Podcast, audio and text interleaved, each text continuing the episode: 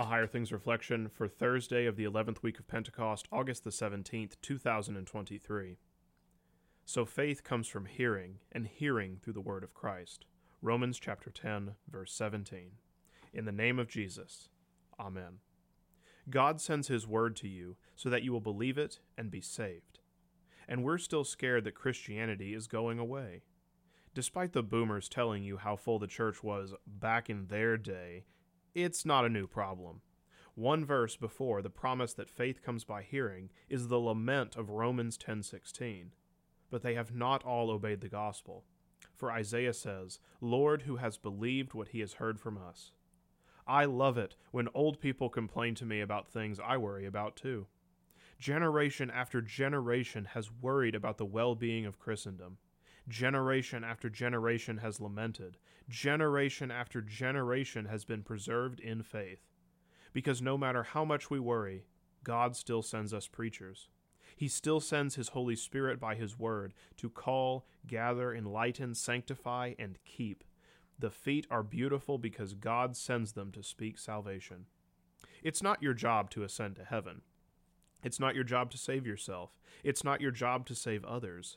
It's Jesus' job to descend, to die, to rise, to ascend back into heaven, to send forth the Spirit by the feet of preachers, and to save you and many more by the hearing of that word.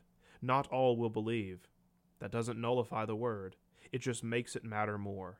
In a world of not enough hope, God is still speaking more. He can't be silenced any more than he can be uncrucified. So we hear, we believe, and we confess. Christ Jesus saved me by his death and resurrection. He has saved you too. The word is near you, in your mouth and in your heart.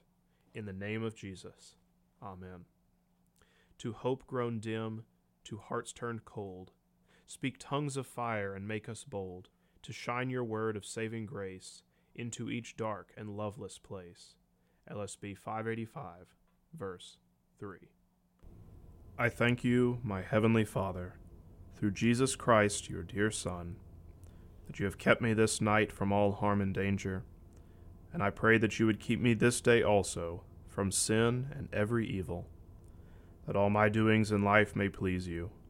For into your hands I commend myself, my body and soul, and all things. Let your holy angel be with me, that the evil foe may have no power over me. Amen.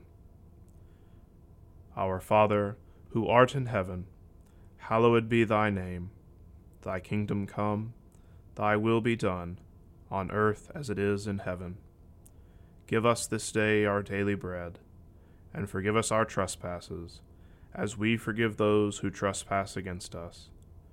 And lead us not into temptation, but deliver us from evil.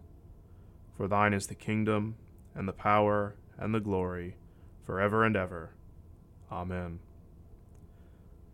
I believe in God, the Father Almighty, maker of heaven and earth, and in Jesus Christ, his only Son, our Lord, who was conceived by the Holy Spirit, born of the Virgin Mary, suffered under Pontius Pilate, was crucified, died, and was buried. He descended into hell. The third day he rose again from the dead. He ascended into heaven, and sits at the right hand of God the Father Almighty. From thence he will come to judge the living and the dead. I believe in the Holy Spirit, the holy Christian Church, the communion of saints, the forgiveness of sins, the resurrection of the body, and the life everlasting. Amen. A spiritual autobiography from Christian rapper Flame about his faith journey from Calvinism to Lutheranism, including personal stories and explanation of his lyrics. Extra Nos Discovering Grace Outside Myself, now available from CPH.